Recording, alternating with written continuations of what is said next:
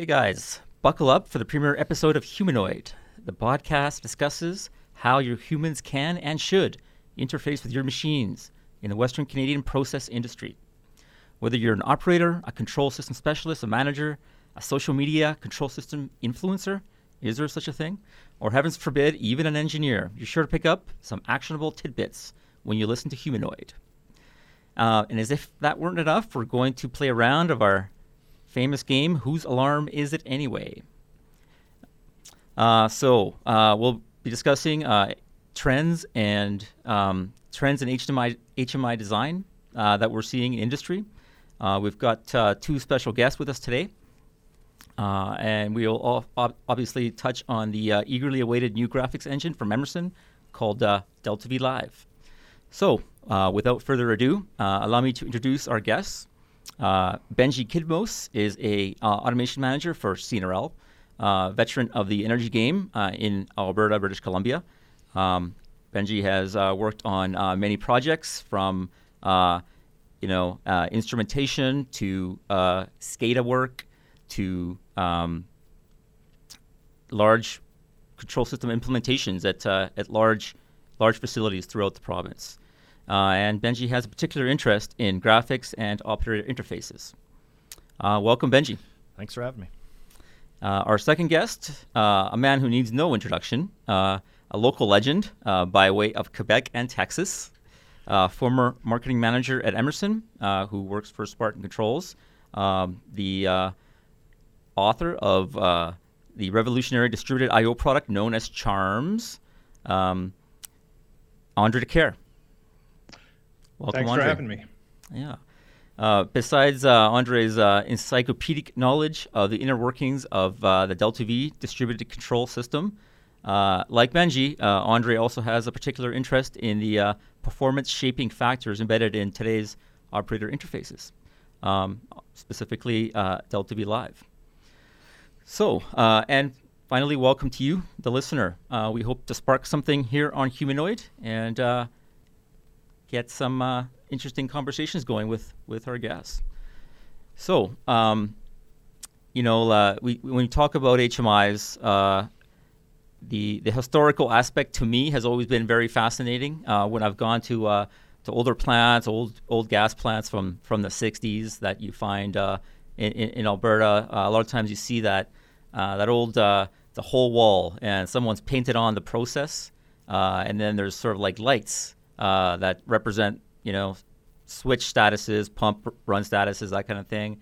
Uh, and literally, there's uh, push buttons and relays, and sometimes chart recorders, right? So it's a very early version, a non-electronic version of, uh, of, of a human-machine interface.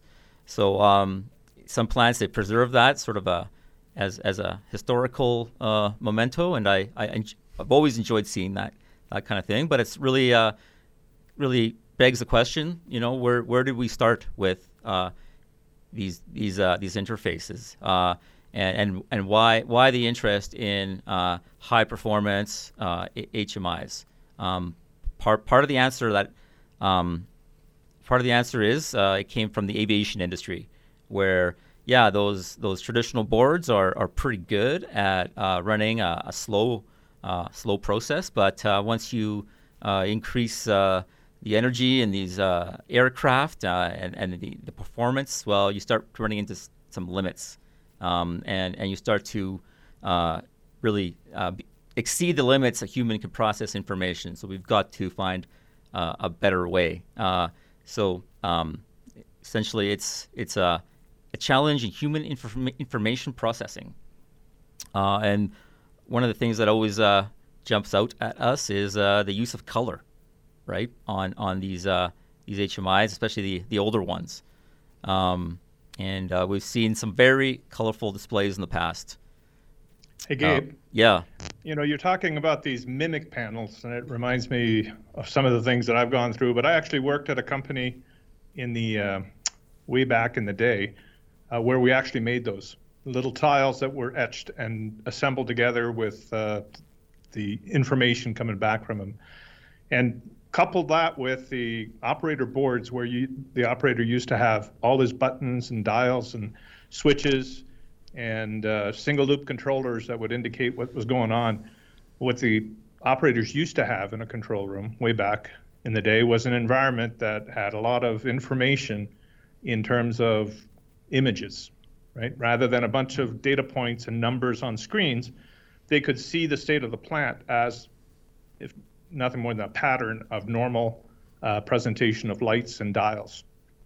And so when we went into the HMI environment uh, initially, we um, I think we're we ended up being overly concerned about getting data to the operator, how much data we could put on a screen, and that was the first uh, move into the problems that the DCS created, and customers, you know, operators having to deal with all of this data versus the information they were seeing when they walked into the control room and the mimic panels. So we, we've come a long way, but I just, uh, you know, it used to be that uh, control rooms were informative in the image that they provided, and that's where we got away from in the early HMIs. I, I don't know what a what a mimic panel what, is, what, Andre. It's what it's what you were talking about. It's that, okay, that those, wall, those big, that image. Right. Uh, all those little tiles that are assembled together. Each tile is etched individually and they assembled the lines and the, the, the symbols, if you will, of the Sometimes process. process flow diagram kind of uh, yeah. etched into uh, panels. Yeah, and, and, that's actually one of the most useful aspects of that is it teaches your operators what the process is. It's right up there on the wall. Right. And you can follow it. Uh, you can get uh, a, a, good sense of it. And certainly, one of the benefits of that would have been um, in a, in a large room, what a control room would have been, you could see the whole process from just a, the 360 view or maybe even mm-hmm. 180 degrees, kind of a scan from one end of the process to the other without having to flip screens like we do today. And yeah. Not much detail, you, but uh, talk about situational awareness, right? Yeah, that's yeah, right. Yeah, you could call that the uh, early L1 displays that we right, now talk right. about in our, uh, our HMI uh, philosophies. Yeah. Much more screen real estate, though, I'd say that's a that's a big screen. Yeah. Also, so, so to your point, Andre, when we moved into the HMI, the, the computer environment, um, people tried to represent exactly that rep- reproduce it on the screen. Um, you know, and initially uh, it was probably pretty rudimentary, but at some point in the 90s, with PC-based, uh, you know, uh, commercially available, I think they call it COTS, commercially uh, off the shelf. Off, off the, shelf. the shelf. yeah. Yeah. Equipment, uh, PCs. Essentially, we were able to uh, do lots of stuff uh, yeah, in, in, our and graphics. I, and I think to Andre's point there, where um, you know you go from the the large wall of uh, just the most important information because building a wall, uh, one, you had real estate to look after, and two, very expensive to build those. So you carefully chose what what showed up on there when you got into uh, an electronic HMI or computer-based HMI essentially everything's free, right? You could, yeah. you could put as much data on a graphic as you wanted to. There's no cost to it. We, it's sort of the same concept that you hear about alarms all the time, right? When right. you went from those a light board to uh, electronic alarming, the alarm points were free now. So right. you just start adding, adding, adding, and uh, maybe a little bit too much assumption that the operator needs to see everything. Um, yeah. If you had a wall display, it was only the most important information that made it up there, right? Absolutely. Limited real estate. Uh, that alarm better be critical. Can you imagine the uh, alarm rationalization uh, bar was set very high in, th- in those days to get one of those light bulbs on, on, on a board? Yeah, so when you converted over to computer based HMIs, there was one, it's the uh, the ability to put everything on there, so the assumption that they need everything. And then two, I think it uh, in a lot of cases it started bringing out the inner artist of everybody and uh, maybe got a little bit too artistic license yeah. and freedom in uh, what was designed on the graphic. Right? Yeah. No, those uh, in the early uh, Provox days, you built a graphic using little characters, right? There was no pixel level type configuration. There were characters that were triangles and mini lines, and you would line up all. It's almost like you built a graphic, like you built the mimic panels. You would make the little tiles. Right. Here we had little little objects that were stacked together in a in an array to make a graphic, and then like in the 90s, things went to uh, you know three-dimensional displays. All of a sudden, how how creative engineers or display uh, HMI builders could get. But I think that's where we lost the connection to the operators themselves and what they need versus what we, and the people were making decisions on what they should get without really understanding their workflows and their tasks and responsibilities. And as Benji said, everything could have an alarm, so everything did have an alarm. And we didn't have to think about it. And we got into all of these alarm flood situations and uh, consequences. So we've learned and come a long way in our journey through HMI experiences to where we're at today, and the, even the standards that have been created as a result. Yeah, and like, like Benji said, the cost was uh, was nominal to add more uh, graphical elements or alarms, uh, and there was a certain aspect of uh, cover your butt. So, and, you know, we, we took so add it all, yeah, add, add it all, and, and we we took our our P&ID, our piping and instrument diagram, we splayed it across the graphics because, you know, maybe somebody might want to see some dump valve uh, or some insignificant part of the process, um, and and then again to cover uh, ourselves, we uh, we made sure it all had an alarm or or multiple alarms, um, and, and, things started to uh, to multiply in, in, that sense. And you know, we also did uh, interesting things that were um, maybe innovative at the time, where we added like uh, some animations to our HMI. You yeah, know, like yeah, the little spinning pump. The, uh, the artist coming out of people, you know. And that's the, the, artist. ability to all of a sudden add animation and wow, this looks really great, right? Yeah, and I remember being impressed by that stuff. Uh, you know, being in, in school and seeing see the flames move across the screen and the flames. Yeah, flames, spinning pumps, valves that actually move and actuate as as the, uh, you know, as they move in the field, and hey, it's pretty cool. But uh, yeah, all excellent stuff. it, it was excellent stuff. It was it was innovative. Uh, you know, it. We, we also had super colorable vessels that uh, actually had the color of whatever process fluid was in them. Right. Uh, same with the lines. You'd have a black line. You'd have a red line. Have a blue line for water, whatever, right? Yeah, and a lot of the design I think became uh, let's try to make this a little bit interesting versus a dull graphic, right? I have all this power. Why would I make it flat and, and boring, right? Yeah. And you still hear that today. I want my operators to see uh, whatever uh, process fluid is in the line. So let's code that with color. Yeah. That's yeah. right. Yeah. Try to make it a little easier for them. They, it, what they believe to be easier, anyways, just by looking at colors, right? Yeah. And it's, it's except, kind of except for that color, the colorblind operator who didn't really get the benefit of that's right, yeah. seeing those, you know, the shades of whatever color. And that's another aspect of you know human-centered design that we talk about is making sure that when you do pick color in a graphic, you have the right contrasts between colors so that yeah. It's evident when things happen based on color and not just because it's happens to be a pretty color. And you got to think about how it serves the operator, not what it looks like for your design purposes. It's or personal preferences. Or well, in, or in a boardroom. a lot that uh, when, when, somebody maybe goes to design a, a, graphic or whatever it may be, is they they forget or maybe it's not intuitive to uh, when you're building a graphic who you're actually building it for, right?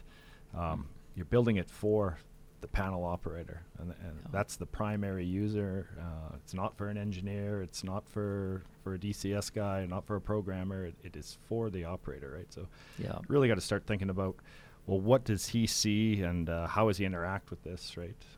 And as it turns out, maybe that bl- bl- colorblind operator was uh, was better off uh, just seeing shades rather than uh, all these glaring colors. Um, you know, we, and, you know, incidents started happening uh, in, in industry.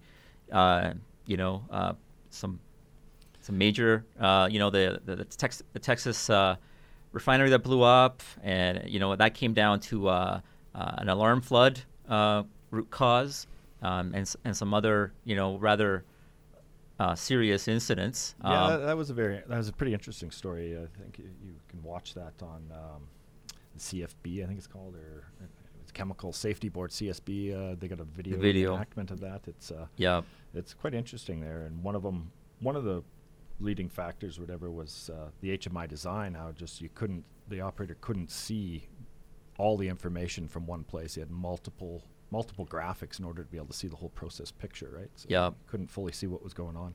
Yeah, I believe a, uh, a, a, tower filled up with, with a hydrocarbon.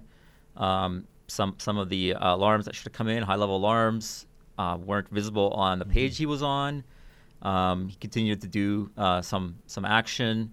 Uh, that vessel uh, o- flooded, carried the hydrocarbon over into a, a knockout drum or something. That flooded and it went up uh, a flare stack, and uh, you know the, the incident uh, got worse from there. Yeah. So, so but dealing with those kind of incidents, I, um, back in '98, the uh, EEMUA um, is it the it's an organization in, in Britain whatever. They came up with standards, not a standard, but a recommendation that uh, from all these studies about alarms and the recommended number of alarms per operator or per time, and making sure there's a difference between the priorities and the visibility. And all of that uh, work that has happened through the analysis of all these incidences, that they found that the, the alarm flood situations, the alarm design or lack thereof, was really at the root cause of a lot of these uh, incidences. And eventually that grew into the ISA 18.2 standard, which is available to us these days, and which is something that uh, pretty much every HMI should be designing towards, um, or something very equivalent to it, where you purposefully design those alarms. And uh, so alarming and uh, graphic displays are two of the key and separate functions of the HMI. The graphic itself pr- provides that information to the operator to operate the plant. And the alarm system oftentimes is a layer of protection based on how it can advise the operator. And if, if that's poorly designed, then you don't have that protection that affords the operator to take action. And, yeah, certainly, and we, are talking about HMIs today, really predominantly, but uh, uh, alarms are definitely um, they go hand in hand with the HMI design, yeah. I think. And uh, it, if you have a, an, a flooded alarm system or a broken alarm system, you can have the best HMI in the world, but it, it's certainly not going to help an operator make the, the correct decisions if the alarms are broken on that HMI. Right? Yeah, yeah. they're they're separate but but related. Yeah. yeah. Uh, so so we started to see that there was a need for uh, some uh, improved way to design HMIs. Uh, a lot of the, this was driven by what had happened previously in, in, in the Air Force, uh, in aviation industry, where of course pilots have to have critical information uh, on a, on a second to second basis. So cockpits and, and uh, uh, avionics started to be designed with with the human operator in mind, mm-hmm. um, so they they could you know manage their critical process in, in, in a way that was safe and um, and that started to leak into the, the process industry. Uh, and I think you, you said the key words earlier, Benji, uh, this, this idea of human centered design. Right. So, you know, we talk kind of talking about colors being sort of the traditional or in the past, but uh, I would say that it, it, it's still predominant out there. That most HMIs I've seen are, are still designed around a lot of colors. Um. Really, my first experience with grayscale was only goes back probably 10 years, sort yeah. of the first where we started trying to push it. Um, you know, the, our, our, first use of it definitely met with uh, a bunch of uh, pushback from the operations they team. Hate it. Even on a greenfield project, we said we are going to go in with this. It was a it was a Honeywell-based project, and they had they had released that human-centered design solutions for all their um, essentially gems or dynamos. I'm trying to remember the name of them for Honeywell. It's been a long time, but uh, essentially they released fun. a library of all the uh, grayscale items, right? And I remember our first use of it. There was quite a bit of pushback. Uh, we we got it through, and, and but still today there's most of the HMIs that I see at plants are are still very colorful. Did uh, you get a lot of complaints when you when you when you push that through? You know, it, it certainly is much easier on uh, if they're introduced, if the operations team's introduced to it before the plant starts, right? Uh, if their first sit down of it is grayscale graphics, there's maybe a little bit of him and Han, but yeah. that's what they get used to right away it's very hard to change their mind once they've been running something for yeah. a number of years and to change it over from all the colors to a grayscale sort of theme. Yeah. That's where you get a lot of the pushback. Operators miss the colors. They do, they do. Yeah. I, I, remember an operator telling me the first time he seen grayscale, he sat down and uh, he said, "These are these are absolutely boring." Yeah. And I said, Great. Good. That's the, the point. Best compliment you could that was give the point. yeah. Well, that whole thing uh, came out of what um, uh, Honeywell had a consortium, and I think it was called ASM for that's abnormal right. situation management. Yeah. And um, that there was a big push in the industry for that grayscale stuff. And and what we learned after several years or whatever, a decade of deploying that kind of uh, display, is that there was just uh, again a lack of information to the operators. We were presenting them data, we were showing them numbers and the only time there was something abnormal happening on the graphic was when they were in alarm. And so what was happening is operators would, at a glance, look at a console and not see anything of interest, but they didn't see that the process was drifting or conditions were changing. And so they ended up operating from alarm state to alarm state right. and then back again. Right. So we learned over a period of time at the expense of our operators mm-hmm. that uh, as humans, humanoids, we are pattern recognition engines. We look at stuff as, as a form of pattern. And one of the first examples was given to me of that is when you drive home at the end of the day, do you remember every second of what happened on your drive home? Or do you find yourself arriving in your neighborhood and you have no recollection of the 10 minutes you spent on the highway? Because there was nothing worth noting. And so your, your brain processed it and discarded it. And but as soon as something abnormal happens, a car is coming, you know, towards the highway, your eye will catch that immediately because it's it's visible. You're not processing numbers. You're not looking at a number that says that car is coming in at this angle with this speed. You're looking at something worth looking at, right? So it's a pattern of some sort. And that's where we we've moved past that ASM type or grayscale and re- recognize that we need to do more with patterns, like trend lines, spark lines, um, spider charts, or bar graphs, uh, r- relative position of the PV to alarm conditions or the set point. Not oh, the PV is at 92 and the set point is at 87 and the alarm is at what, right? And then do all that math and then do that for 20 or 30 tags on a graphic before you know anything's abnormal. So ASM or grayscale graphics was an initiative to move towards here's what's going on that you need to look at. But we evolved, and, and today we're looking at displays more as patterns of information and uh, multi-line charts that will show you the profile of a temperature in a column instead of uh, 10 or 12 uh, temperature values. That's it's very important that by recognizing how humans interpret information or images, that we build HMIs that are the most informative uh, for the operator to know what's going on at a glance. Uh, that's certainly a good point. If you if you take you come up through the the revolution of uh, computers and screens and everything like that, and how cheap they became. Uh, if you look at uh, if you look at airplanes, they've never really changed. I mean, you look at the cockpit of the even mm. today's latest airplane. It's not a giant 43-inch screen for the guy to stare at. It's still dials, gauges, yeah, everything like that, right? To just allow him to see information at a glance that means something, not just a number on the screen, right? Information where, in yeah, context. Information in context. That's it exactly. Yeah. Where where is this level going, or where has it been in the past, right? Uh, What's normal? Which way am I trending? Right. Yeah. yeah. I mean, there's something to uh, the whole uh, ASM uh, grayscale, if you will. Um, it's not. Uh, it's not made up. I mean, there, it's based on cognitive studies uh, of the way humans process color and I- information, um, and, and they've you know, it's you, you, can say that all you want to, you know, someone who's used to a great deal of color, and it doesn't convince them because, uh, you know, may, maybe the, the, the, the, initial grayscale implementations went too far, um, and, and they weren't boring, and they didn't give you a sense uh, of how your process was.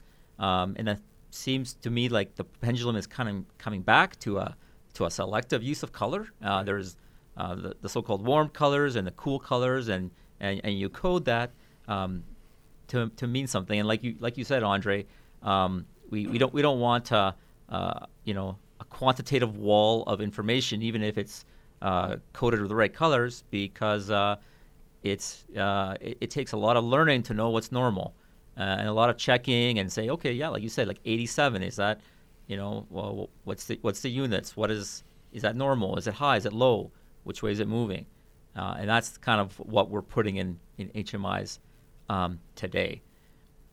Hey yeah, guys, let's. The context uh, of grayscale with, uh, or sorry, grayscale and the with combined with the informational type of displays that uh, the trends, as as Andre mentioned, trends and um, whether it be dials or bar charts or uh, speedometers, whatever it may be. Uh, I, I, think it's really the way to go today that will present the operator with a lot more information. And I think if you tried to if you went straight from a colorful graphic right to grayscale, you may get a lot of pushback. But if you went from a colorful graphic to a grayscale in combination with all the right information on the screen, I, I think you'd get a lot of uh, acceptance for what you've done. Yeah. I worked on a project that was designed around 2008, uh, and it was uh, very gray.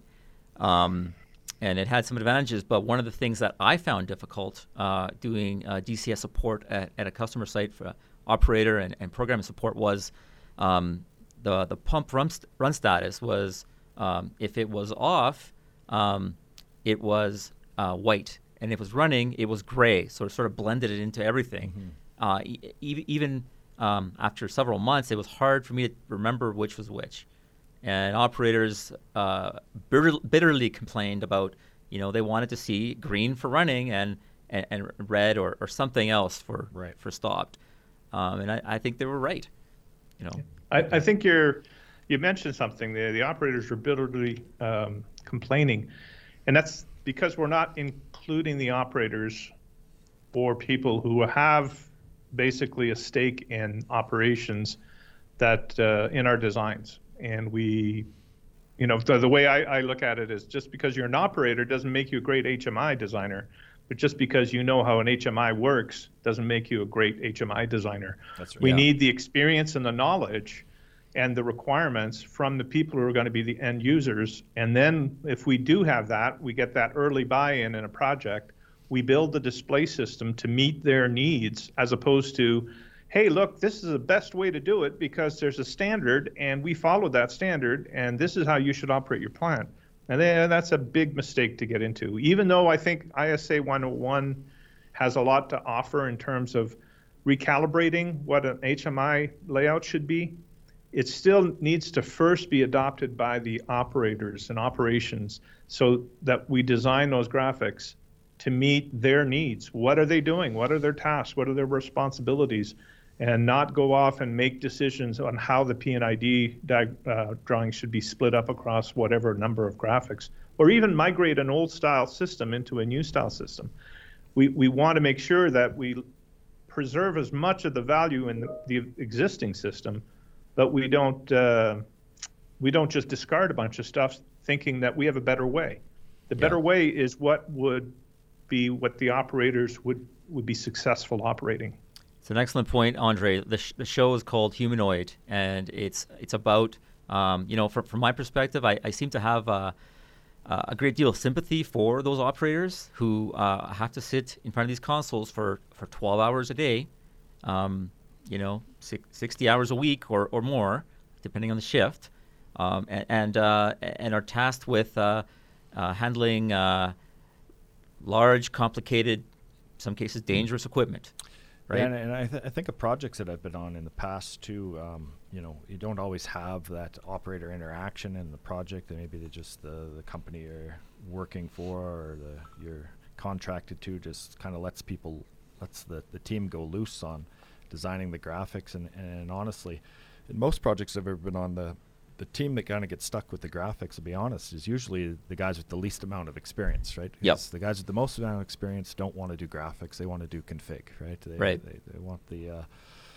they want to do all the logic, um, and the graphics kind of get turned over to the the younger team with the least amount of experience. They're the guys that cut their teeth. That's where they start learning everything, and then eventually they get up into configuration, right? But it's it's always been the the guys fresh fresh into the team that uh, you set set them on graphics, and they have the least amount of experience to be designing a graphic, right? So. Benji, you've been involved with some major projects um, in, in the uh, energy industry. How how um, how have you seen this this question of uh, involving operations. Um, have you have you seen that? I'd say for the most part, it, has been pretty poor, right, from the beginning of a project. There, there may not even no. be a an operations team or, or someone to turn to, right? Uh, some of the bigger projects I've been on have had an operations team, but they're mostly there after the project's done, after all the graphics are done, to do the review or the FAT or whatever it may be. But the overall theme is done, right? I mean, they might yeah. make a few subtle changes here or there, but if you've if you've invested 2,000, 3,000 hours worth of work. Somebody coming in, there's very limited amount of changes they can make at that point, right? So uh, I'd say there's not enough operator involvement in projects at the at the get go. I think the advantage would be at a running facility today to be able to leverage, uh, do a graphics conversion and leverage on an operations team there, right? So yeah. we're, we're working at uh, our facility, we're going to work towards converting over to live over uh, a sort of a longer period of time, I'll say. We, we sort of have like a two year project span that we believe we're going to do this in. And we're trying to build an operations team, um, have dedicated guys from the panel guys or uh, to sort of sit with us and, and what do they like. We're, you know, we're going to interview them, I suppose, uh, as we start designing these things. What do you like? What don't you like? What would you like to see? Uh, try to develop a bit of a library uh, to show them up front of well these are the things that we can do these are the things we could do uh, and, and try to build our graphics out that way that's our, that's our approach going forward is to yep. really involve the operations team and have it designed best for them and maybe coach them in a few aspects where right. they may not like something just because it's different but uh, you know try to coach them into why this would be better for them right how, how do you think you um you, you, can handle this this uh, you know you, you talk about doing op- operator interviews or uh, uh, observations um, but uh, you could get into this shift A shift B sort of scenario where um, different shifts uh, or even individuals want different things. Yeah definitely you could um, I guess just from the get go, what we're going to try to do is just work with the ops team and, and just have them assign who is going to be the guy, right, or or the guys, and, and it's not everything can be by committee, right? Sometimes uh, too large a committee and nothing ever gets decided or, or done. So yeah, you, you mentioned uh, the conversion um, at at your facility to uh, Emerson's new graphics engine, DeltaV Live. Yeah. Um, I would be remiss if uh, we didn't uh, delve into that a, l- a little bit, um, and and you know may- maybe uh, maybe Andre you c- you can jump in and and uh, sort of talk about some of the um, industry best practices and and you mentioned ISA 101, um, maybe some of the embedded uh, features from from that standard that uh, Emerson's put yeah. into uh, DeltaV Live. I, I think adding on to what Benji was talking about, you know, we talk about graphic designs. The first thing that we need to understand when we're talking about the HMI is what are the tasks that the operators are doing. Not, oh, well, they op- they adjust set points or they start motors and then whatever. They operate a plant, right? And they have to do things in certain ways. They have to have access to certain information and today we also talk a lot about alarm state or operating states so that we can adjust the alarm system to be optimized to what the operator is doing. The alarms that we need in steady state operation are not necessarily valid when we're starting up, when we're shutting down, or if we have multiple states of operation. So we we have to understand what the uh, operating tasks are, as well as how to present information for the operator to use. So when you get into a standard like ISA 101, it provides a context for um, presenting information to operators to maintain their situa- situational awareness so that they don't lose focus of the big picture when they're working on a specific aspect, like wh- whether the boiler is tripped, right? Well, there might be three or four boilers that are providing steam to, to the headers. They don't want uh, you don't want the operator so focused on one boiler that he loses sight of the overall um, ability of the plant to produce steam. So we talk about a, a plant area for the boiler uh, utilities that they can operate from, and then displays to which they can delve into all of the details. But we have to do it in a way that recognizes how they would operate that plant what the responsibilities are and all that kind of stuff. Yeah, and and uh, one thing's asked how would I go about it. So we've already kind of started that a little bit, and you know, one of the first questions I ask is just just go up to them, go up to the operating panel, and uh, just ask them why do you have these four screens open, right? And the answer is usually because I'm looking at on this screen I'm looking at those two numbers, on that screen I'm looking at those four numbers, on this screen I'm looking at those three numbers. So it begs, yeah. uh, can we just put those eight to ten things on a on one diagram for you and reduce those four graphics down to one. There, and there's yeah. there's an idea, right? We talked about the multiplicity of alarms. There was we also suffer from a multiplicity of uh, of displays. Yeah, and right? most of the time w- when I look at what they're doing, they have you know they they have nine screens at our facility to look at, right? So, and, and you look and see, they're not looking at the information on nine screens on ni- across nine screens, they're looking on the information that could probably fit on one screen, right? Yeah, I, I have, in my experience, I've seen operators operate from one screen. You know, So that's the the uh, the whole concept of of having the layered disclosure of information, right? Your your L1 display, overview display, and in the standard is really that entire span of control of an operator and what are the key things, and not just not necessarily the specific operating parameters, but the uh, mandate that he has, whether uh, it's production quantities, it's uh, energy efficiencies, or all of these other things that are going to influence his decisions. And then the, the next layer down is the L2, which is really where he should execute all of those decisions. He should be able, in one display, to be able to operate a span of control, if you will, or a set of units, uh, a plant area. And then all the L3 displays go to support that. And maybe L3 displays, if you think about them, are the PNID type diagrams that we have in most of our uh, facilities. They're really L3 displays, and you get very focused unit level um, information on each one of those displays. And operators that are operating on L3 type displays are constantly going from display to display. I need two or three of them open. I need more real estate because my data is spread across these L3 displays. And the, the concept of the 101 standard is is to get that L2 display designed that brings all of that operational data for the L, the L1 display gives him the information to make a decision. The L2 display gives him all the tools he needs to execute on it. right.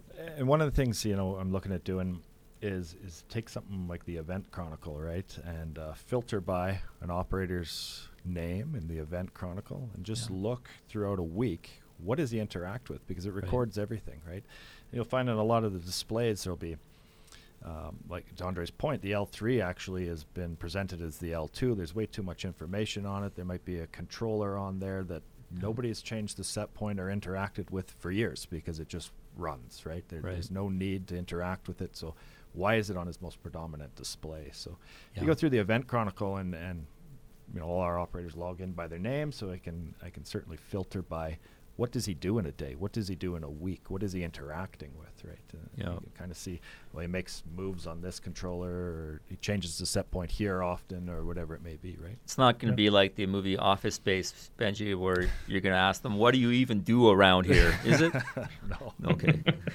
I've but got yeah, the people event skills. chronicle, the event chronicle is a really powerful tool for an in, an installed customer. Right. Because even when you take a look at abnormal situations, right, when this uh, equipment trips, Yeah, you can look at the event chronicle and go and see all the actions that the operator has had to take. And then when you overlay that with the number of, of clicks, if you will, or the number of graphics that he had to access to do that, you start to understand that from a task perspective, the displays have not been designed around enabling the operator to respond to this situation. And that's where a better understanding of those tasks leads us to the better design of graphics and even the automation. Uh, when we get down to uh, how an operator reacts, if they always have to do the same thing that involves 14, 15 modifications, Yeah. an automated uh, sequence of some sort would be useful to allow them to execute that consistently and quickly if that can be proven as that's that's a function they have to do so we need to look at how operators are operating and on a greenfield that's a lot harder because we don't have that history That's right. but we can get certainly. experience from people who have operated plants and know that these are the things and the tasks that we need and therefore our graphic design should be laid out to facilitate that and minimize the number of displays you have to navigate through So Benji is going to look at some data. Uh, he, he's going to ha- he's got the crazy idea. He's going to talk to some operators, ask them what they do. Um, that's just crazy yeah, I mean, I, I think I think in these in these redesigns and uh, modernizations, there's a real opportunity uh, to uh, through the graphics, uh, and, and maybe not just the graphics. There's other factors um, in, in in the control room, but through the, through the graphics to sort of optimize uh, how how operators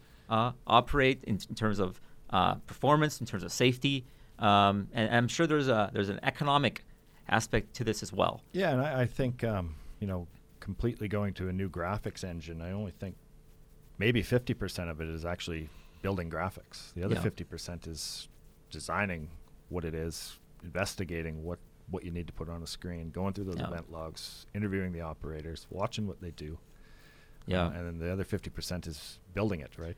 You said something interesting, Benji. You said like you- you've you've seen um, your operators and they've, they've opened up uh, mini graphics and they're just picking off a few values. Yep. You know, and I mean we, we know why that is. Uh, traditionally, we've taken our PNID, uh, we've put that on a screen. Uh, maybe like you say, junior people have built uh, every single element on that PNID.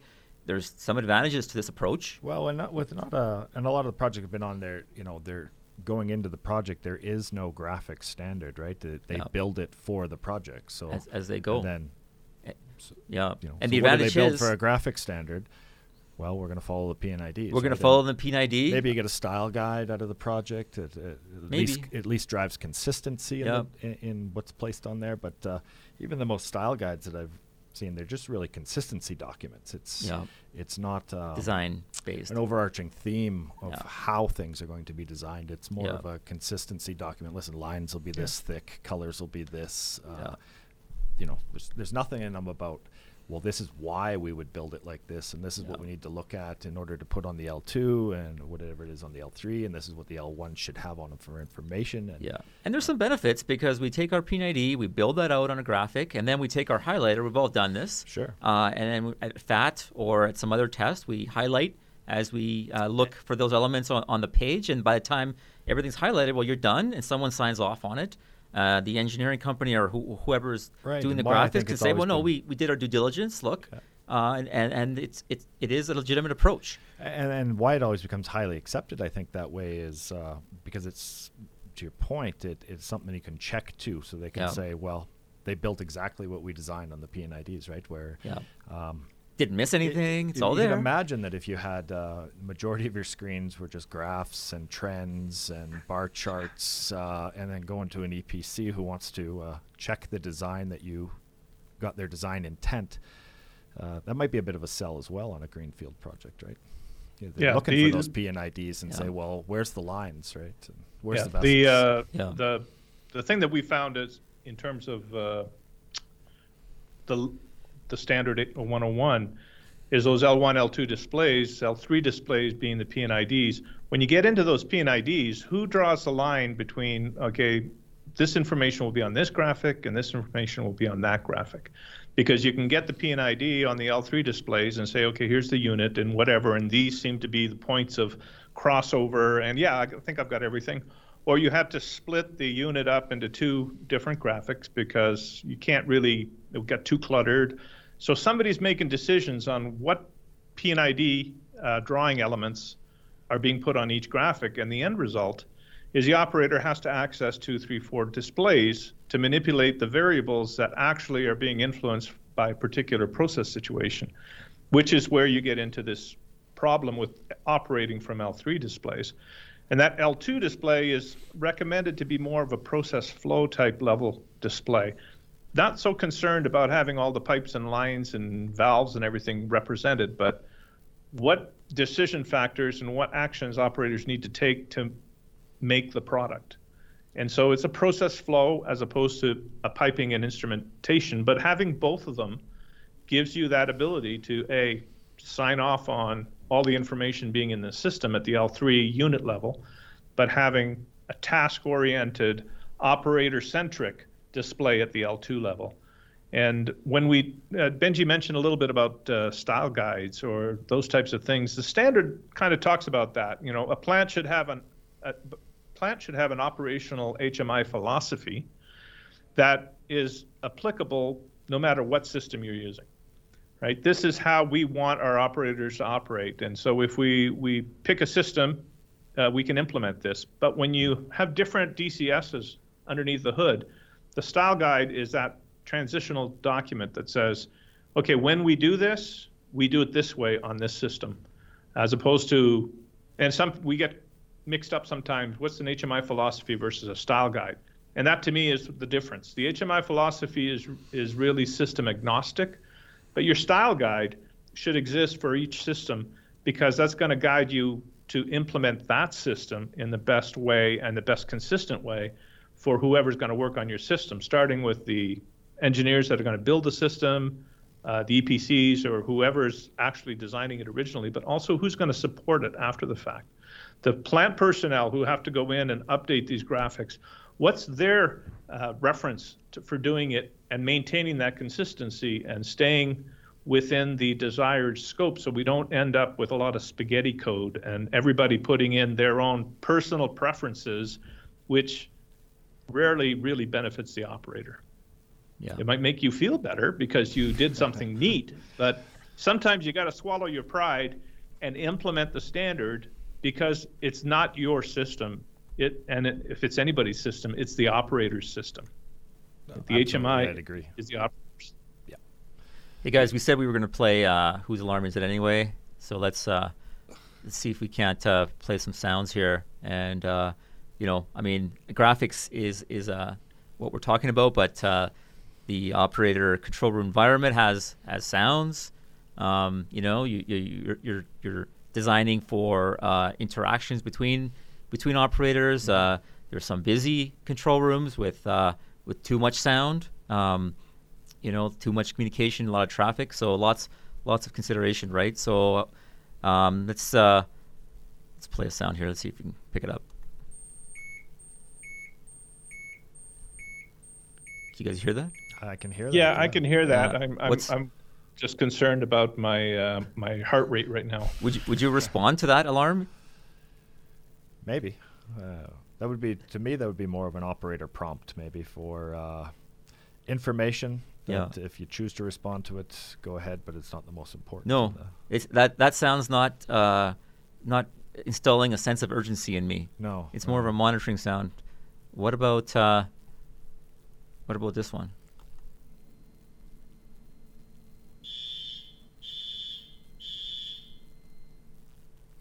I, I think you'd be asked to remove that sound as soon as possible. Still, I, I- I get a sense that that sound is is urging me to, to take a look. Like maybe there's something going on.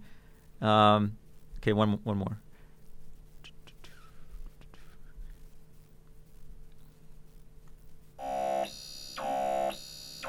Certainly annoying would get your attention. Yes. So, Yeah. It- yeah, if the goal annoying. is to annoy the operator into action, that one works. Yeah, that might get my Well, I- attention. I, think the alarm sounds need to be uh, attentive, but also somewhat pleasing to the ears, right? Uh, right. Not too pleasing that they leave them on. but but that's one of the things that is uh, that's come out of all of these studies uh, from the Center for Operational Performance, uh, HCD, Human Centered Design, is looking at various alarm sounds. There's even a palette of of um, if copy copywritten um, alarms alarm sounds that you can get from these certain companies or whatever, and technically you're not supposed to steal them. But the idea is you want to differentiate the level of urgency from uh, from, from from an audible sound, and uh, it can't be so obscure that if you don't have a lot of high priority alarms, which ideally you don't, um, if you never hear this, you you still want to know that you need to be doing something, right? It, I- it needs to differentiate. I got to play this one. It's called Funny Alarm Sound One, and I haven't heard it, but let's let's see what it sounds like.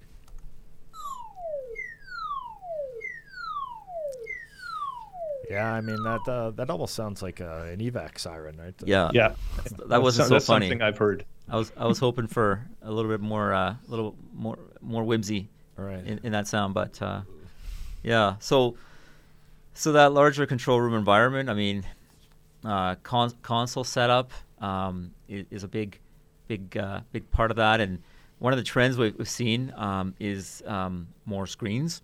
right. You Benji, you mentioned uh, you've got nine screens. Nine screens. You, you know, and I'll, ju- I'll just I'll just throw this in in in, uh, in console design. We uh, our first facility, uh, Kirby South. There, we we had, uh, we had decent consoles, really nice, uh, nice furniture. Um, you know, but the the biggest complaint is not uh, yeah, anything to do with uh, the amount of screens or the way the screens are laid out. Honestly, the the biggest complaint all the time is I can't stretch my feet out. Right, so Right. uh, we found in console design, the number one thing that operators ask for is to be able to kick their legs straight out, right, and, and not have to shift their body sideways or whatever it may be. So a, a completely Yeah. open console design underneath. is the most important. Right. important. You know, Ergonomics. ergonomics, yeah. and we don't really uh, do much of that. Uh, you know, certainly within within our company, but it's it's a huge factor, right? And I- also, one thing I've noticed is uh, what is the traffic like in the room? right. Where's the door? Who's coming in? I mean, we all, op, uh, instrument techs and uh, field operators, electricians, all all these these people need to come in and, and talk Yeah, to operations. Controlling the amount of uh, amount of people coming through the control room is important, and you were kind of mentioning it on screens there. We do we, we run our operators run nine screens. That would be six uh, 24 inch, so I'll say operating screens, and then three 43 inch uh, overview displays. Right. So uh, one of the overview displays is fixed to the alarm summary Right. and the other two are actually just fixed to trends, right? So, in part of our um, change from where we are now on DeltaV Operate and going to live is we're really going to look at those overview screens and see if we can take much Yeah. more advantage of 43 inches of real estate space to be more than just a, a, a trend screen, right? Um, Yeah. it just runs uh, on each trend screen, right? They have four tr- four separate trends up there, probably a total of about 15 to 16 pens on each screen, or a little bit more, maybe even 20. Um, but we think we can combine that uh, o- on a graphical element instead of a, a trend program, uh, and just add a lot more information on there about their unit, right? Yeah. We're looking towards that. Do you do you find they, they operate off trends? Uh, They do. They use Yeah. the trends a lot, right? That'll be their their first point of looking at something. They and, and that is pattern recognition. They keep the Right. same trends up all the time, and really all they're they're doing is they're glancing up to see if something's sort of out of the ordinary. Kind of to Andre's point of when you drive home, you notice the sign on the side of the road that maybe was different from last week, but you you may not remember anything else about the trip home, right? So they, Yeah. really it's the pattern recognition, and it's evident in how they use those trends. right. You know, um, I'd be, you know, here. Okay, buzz buzzword alert. Um, industry is going through uh, digital transformation, if you will. Um, you know, uh, DCS systems have been uh, for a long time at the forefront of collecting uh, rich sources of information. Um, uh, this is what operators. That's their bread and butter. The Internet of Things and the cloud; those are the buzzwords. The- right? I, I still oh, don't know yeah, what, you still don't know what it is, but it's uh, it Sounds cool. sounds cool. Yeah. Um, so, so there's a sort of a a demand to send this information collected um, by the DCS to, to other uh, business business layers within the organization. Um, are are you see, are you seeing that? There is actually that's one of the biggest pushes that we have these days. Is just the uh, the amount of data that others want, right? Yeah. Uh, so that that goes sort of aside from the uh, the HMI design that's kind of in the background, where you know at a secondary layer, I'll say where there's a push towards having. Uh, well, I'll say in the past, we had a lot of remote access for the engineering groups into the control system as a read only, right? So they were looking at the same graphics and they were using the same trend system, whatever it may be, to try to glean off uh, the information that they need. Right. But since we design our graphics for operators, not engineers, a lot of the information that uh, an engineering type might want isn't necessarily there, right? So Yeah. there there is a big push really for designing with the information out of the historian their own set of graphics, right? Whether that be through a through a pie or whatever it may be, right? A- Yeah. A presentation layer for engineering, which is more KPI based than I'll say operation real time based. Yeah. They're they're looking at more uh, pr- production sort of data. Longer term trends, whatever Yeah. it may be, how things are reacting, right? Yeah. A- And building KPIs that uh, maybe somebody operating the plant at this moment may not be interested in, right? Yeah. Um, A- Andre, earlier you mentioned uh, the opportunity to uh, further automate the plant, uh, where you detect an operator is doing the same task 20 times. You know, especially with uh, sort of repetitive type equipment. Um, a well pad comes to mind, right? They're, they're a cookie cutter um, mostly uh, across a phase of a project, and you know, is is the HMI redesign a chance to to build some buttons that do um, you know, sort of uh, uh, automatic actions to help uh, reduce that operator workload, to reduce clicks, to um, produce a more consistent um, operational curve, shift to shift. Is that um, something you're you're looking at, Benji? For We have a lot of that. Like uh, if you think about uh, in SAGD, one of the major things is well testing, right? So mm.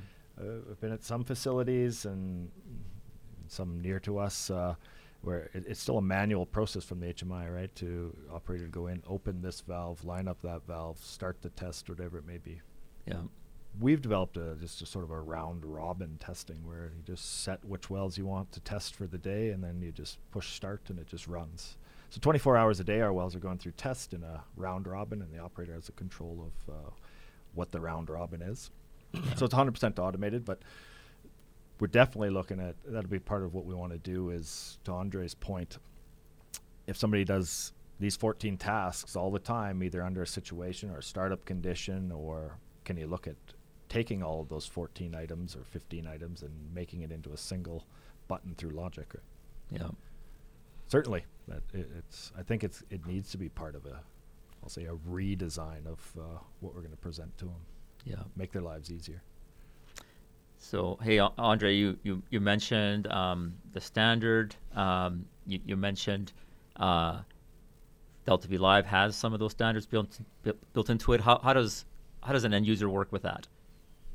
Well, I think that's one of the benefits of going to DeltaV Live in terms of our project execution is the product has been designed with a lot of enhancements with the uh, on the design side. So as we talked earlier, if we end up with a bunch of uh, graphics that are designed and then the operations team comes in late in the project to look at them and say, hey, uh, we don't like this, we'd like to change that and change that and change that.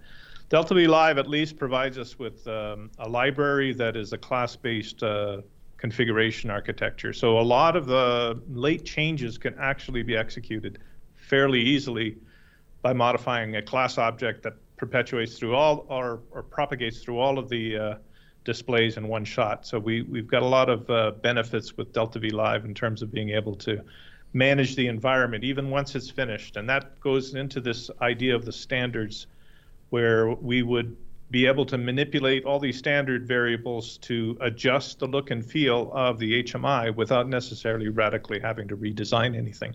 If we've tied our objects, the gems, the uh, display objects to uh, clearly thought out uh, standard layout, then we have a lot of flexibility in how we can tweak that presentation at the end, including the colors and line sizes and fonts.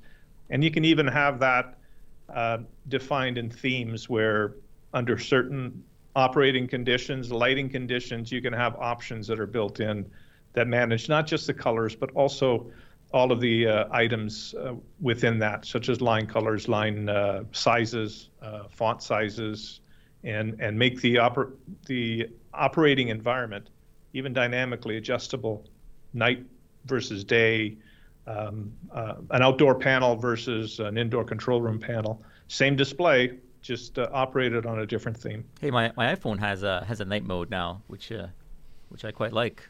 Yeah, especially certainly, especially when you're driving at night. yeah, you look at that a lot of software today. Everything, uh, almost everything you touch nowadays has a the ability to go to a dark mode, right? Whatever yeah. it may be. So, and, and that, I think that's a, a lot of when designing HMI. It needs to be intuitive. If you think of any software you used in the past, or even on a daily basis, if if you're always hunting to try to figure out how to do something, it's horrible, right? Yeah. Uh, and, and, that goes with an HMI design. Really, you are designing a f- software front end for s- for a user, right? And that particular user just happens to be a control room operator, but you're designing the front yeah. end for that software, and and it needs to be intuitive throughout, and it needs to be consistent. Right. You know, we talked about sort of the human-centered design trend from the 2000s. Some good stuff there. Um, today, to your point, Benji, uh, it seems like um, the the, tr- the, the influence is coming from what they call UX, operator interface design. So, um, mm you know, web pages, um, cell phones or or, or tablets, um, that that kind of that kind of idea. Yeah. Um, UX UX is your user experience. UI is your user interface, and those two are kind of separate. My wife complains every time uh, Apple updates the uh, the uh, face FaceTime or whatever Facebook. Well, it's not Apple, but uh, she has it on her Apple product. But she it gets an update, and the next thing she knows, she can't find anything. Yeah. She and and I get to hear about it, and that's the same thing with our operators, right? If we go in and we just randomly change how we do things because we think, oh, this is better. Uh, you're not going to get a, a, happy operator. They, they, they don't, don't want to hunt and peck for their information. Yeah, one of the concepts from from uh, UI UX is uh, your your operator interface uh, should work like the other operator interfaces that um, people use. Mm. You know, so people know and have have a sense of consistency about it. Yeah, what's the general feel out there? Is it takes ten thousand hours to master something? Well, you, you, can't have five years for someone to learn your HMI, right? It, uh, yeah, you need to reduce the complexity down down to about two months to become an expert in whatever you've presented to them. Right, and and then finally, I think the last buzzword I'll I'll throw out there is is uh, um, the whole millennial angle. So we've got a new breed of operators coming coming uh, on, on, board. Uh, they're they're used to um, some fairly sophisticated interfaces, um, and, and uh, you know, and, and, and like you men- mentioned, Benji, you, you are not going to have uh, possibly because of uh, changing workforce and and changing resource levels. You're not going to have years to onboard these people. That's right. That, actually, that brings a good point with the the younger operators. A lot of the questions are I, they want a lot of things out of their HMI. When you tell them, yeah, let's really can't do that, then they, they just well, why, right? Like, yeah. They, uh, look what my phone can do. You're telling me that this system can't provide that. yeah. yeah. So they, they want a lot sell. of they want a lot of, and kind of worries me a little bit maybe because they're uh, so used to electronics today, they want a lot of fancier things in it, and it, it, I, I, do see from the younger guys maybe a push towards yeah. the neat factor on the HMI, right? Right. So you could try to tell them it's play on your iPhone. That's where the neat is. This isn't. Uh, yeah. This isn't where we want to put it. No, and I, have I've ha- I've had feedback from from um, some some older automation guys saying, "Hey, Gabe, uh, this ain't a video game." Right.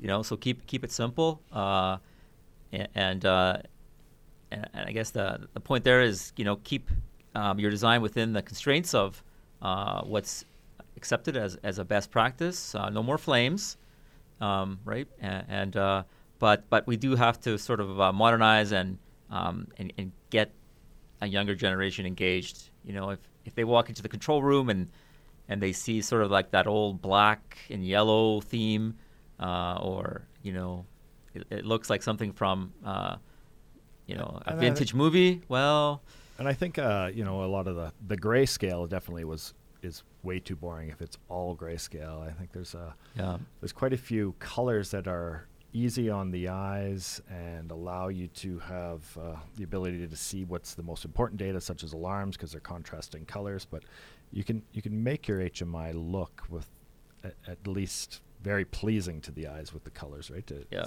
not bright colors, but uh, the backgrounds that are pleasing displays. You, can, you know, if you look at a lot of other software, such as some of the stuff from Microsoft or whatever it be, they're they're kind of going towards the same colors in the backgrounds, right? Where yep. they're, they're, pleasing colors, but they're not bright and shiny. Right? Yeah. I got some more sounds, guys.